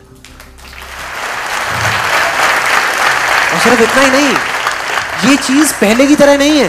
पहले क्या होता था, मैंने वेट लॉस तो कर लिया, 2 महीने में वापस से बैक टू नॉर्मल लाइफ, वापस से उससे ज्यादा वेट हो जाता था।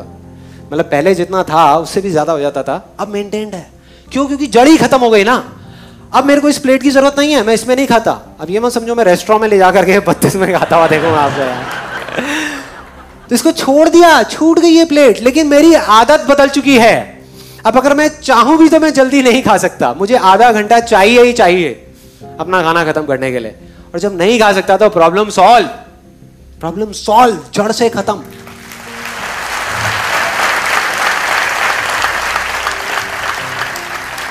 अब अगर आप एग्जैक्टली देखो मैंने क्या किया, मैंने आपको बता दिया, सब बता दिया कि कैसे किया, क्या किया और वो किस तरीके से काम किया। और इस फंडे को लाइफ में एक बार नहीं, मैं पता नहीं कितनी बार लगा चुका हूँ, कितनी बार अलग अलग चीज़ों में, कि जा करके एक ऐसा जोन क्रिएट करता हूँ जहाँ जा करके सब कुछ आसान लगने लग जाता है और फिर सब चीज़ें अपने आप होने लग जाती। और वो इतना स्ट्रांग हो जाता है कि फिर आपके आगे हज़ारों लाखों लोग भी आकर के खड़े हो जाए ना और बोले ये नहीं हो सकता, तो अंदर से आ जाते यार चलना, चल यहाँ से, ये होगा।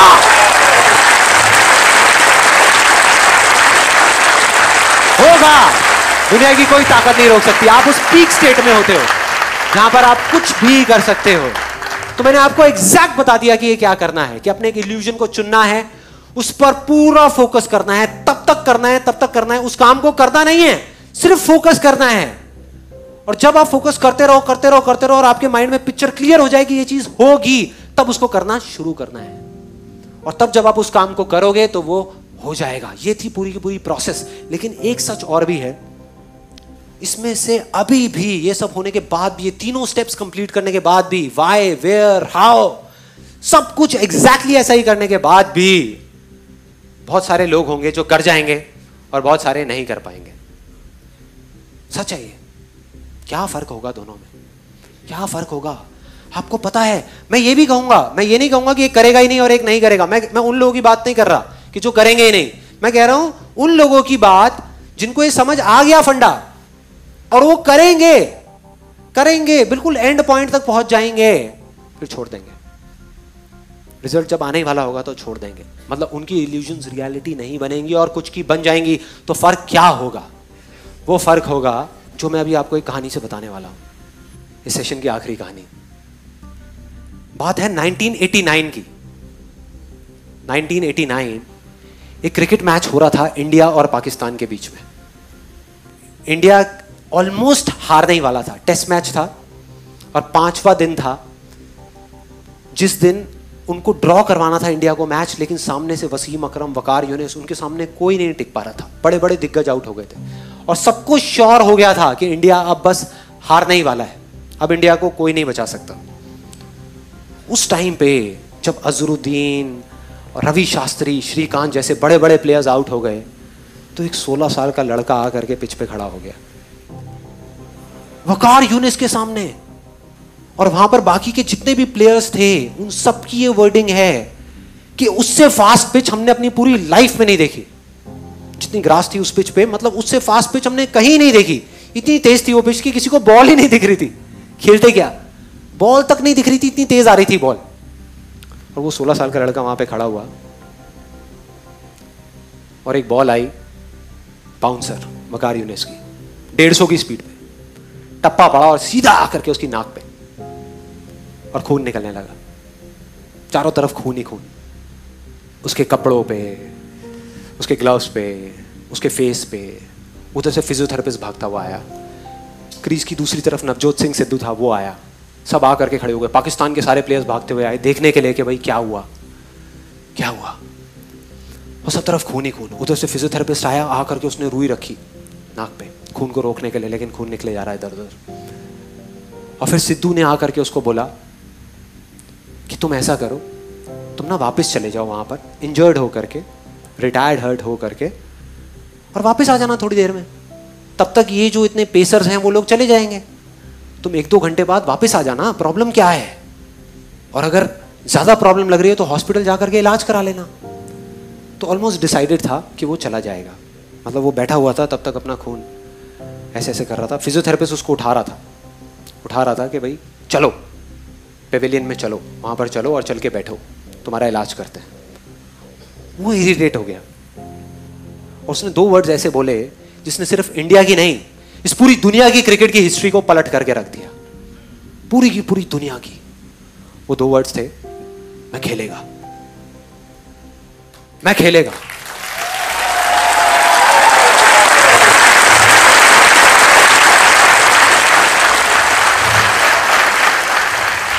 इमेजिन करो, एक 16 साल का लड़का, टीवी पे जितने भी लोग देख रहे थे स्पेशली विमेन, उन सबका ये कहना था कि ऐसे ऐसी चीज़ों पे बैन लग जाना चाहिए, कि एक 16 साल के लड़के को अलाउ ही नहीं करना चाहिए कि इतने बड़े बड़े पेसर्स के सामने जाने के लिए। कोई तरीका है, क्या कर रहे हैं। तो अगर वो पेविलियन चला जाता तो पूरी दुनिया समझ जाती, पूरी दुनिया को उस पर तरस आ रहा था सिवाय एक इंसान के, उसको खुद को, बस उसको खुद को अपने आप पर तरस नहीं आ रहा था। और उसने ऐसा बोला जिससे सब कुछ बदल गया, और अगली ही बॉल जो सामने से आई उसमें उसने चौका मारा, चौका अगली बॉल पे।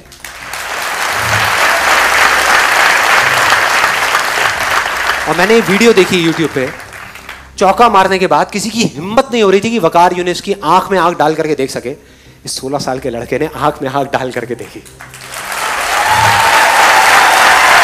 आंख में आंख डाल करके। एक हारा हुआ मैच, जो इंडिया हारा पड़ा था, मतलब सबको पूरा भरोसा था कि इंडिया हारेगा मैच, उस मैच को ड्रॉ करा दिया, मतलब उस मैच को बचा लिया सचिन तेंदुलकर की और सिद्धू की पार्टनरशिप 101 रन की। 57 रन बनाए सचिन तेंदुलकर ने,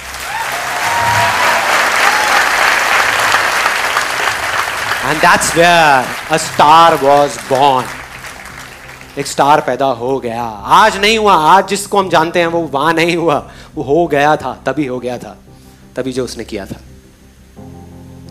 यही वो फर्क है, यही वो फर्क है उन लोगों में जो कर जाएंगे और जो नहीं कर पाएंगे। सब कुछ समझ आ गया, फोकस करना है, कैसे करना है, कहां करना है, क्यों करना है, सब कुछ समझ आ गया, बहुत बढ़िया है। तो अब आप करोगे तो इसका मतलब वैसे ही होगा जैसा आप चाहते हो? नहीं, लाइफ वो करेगी जो आपने सपने में भी एक्सपेक्ट नहीं किया। मतलब आप एक्सपेक्ट कर रहे होगे अब तो संदीप माहेश्वरी ने सारा फॉर्मूला बता दिया, मैं इसको कर रहा हूं और अब तो ये होने ही वाला है, और उसका एग्जैक्ट अपोजिट होगा, उसका उल्टा होगा। मतलब लाइफ आकर के आपके सामने खड़ी हो जाएगी जो लाइफ है, और वो खींच के थप्पड़ मारेगी आपके मुंह पे और आप गिर जाओगे। मतलब एक बाउंसर आएगी जो आपको लगेगी और आप चारों तरफ खून ही खून हो जाएगा। उस टाइम पे जो फर्क होगा ना एक विनर में और एक लूजर में, वो बहुत सिंपल सा है, जो उसके 10 सेकेंड के अंदर अंदर पता लग जाएगा। 10 सेकेंड के अंदर, 10 दिन नहीं लगेंगे, 10 सेकेंड के अंदर। जो लूजर होगा वो गिरेगा और दोबारा नहीं उठेगा, स्ट्रेचर पे पेवेलियन में चला जाएगा, अपने कंफर्ट जोन में चला जाएगा, पूरी दुनिया समझ जाएगी। मतलब वो गिरेगा तो सही लेकिन दोबारा खड़ा नहीं होगा। दूसरी तरफ जो विनर है, जो जीतेगा, वो एक बार नहीं 1000 बार गिरेगा, 1000 बार गिरेगा और दोबारा से खड़ा होगा, और खड़ा होकर के बोलेगा कि मैं खेलेगा,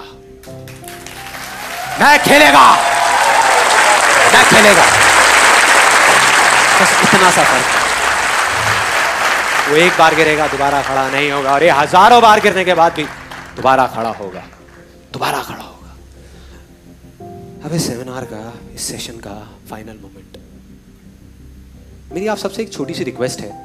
बहुत सारे कमेंट्स आ रहे हैं, 1000ों कमेंट्स आ रहे हैं, जहाँ लोग सब अलग अलग तरह की बातें कर रहे हैं, अप्रिशिएट कर रहे हैं, सब कर रहे हैं। बहुत सारे लोग ये बोल रहे हैं कि जब हम कभी लाइफ में कुछ बन जाएंगे ना, कुछ कर जाएंगे, तो हम आ करके आपके लिए कुछ ना कुछ करेंगे, कि किसी तरीके से आपको पे बैक करेंगे या कुछ अच्छा बोलेंगे, आपको क्रेडिट देंगे।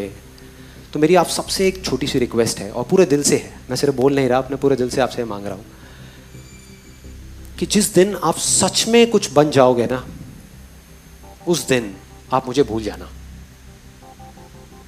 भूल जाना कि संदीप माहेश्वरी नाम के एक इंसान को आप जानते थे। भूल जाना, मुझे नहीं चाहिए आपसे कुछ भी यार, मुझे नहीं चाहिए। अगर मैं बोल रहा हूं तो आई मीन इट। मुझे एक वर्ड भी नहीं चाहिए, मुझे थैंक्स भी नहीं चाहिए, कुछ नहीं चाहिए। बस मेरी एक बात को याद रखना कि दुनिया में ऐसे कहीं ना कहीं कुछ लोग होंगे उस टाइम पे जब आप कुछ कर जाओगे, जो दिल से आपको बुला रहे होंगे, जिनको आपकी जरूरत होगी, जो चीख चीख करके कह रहे होंगे कि आओ हमको हेल्प करो, हमारे लिए कुछ करो।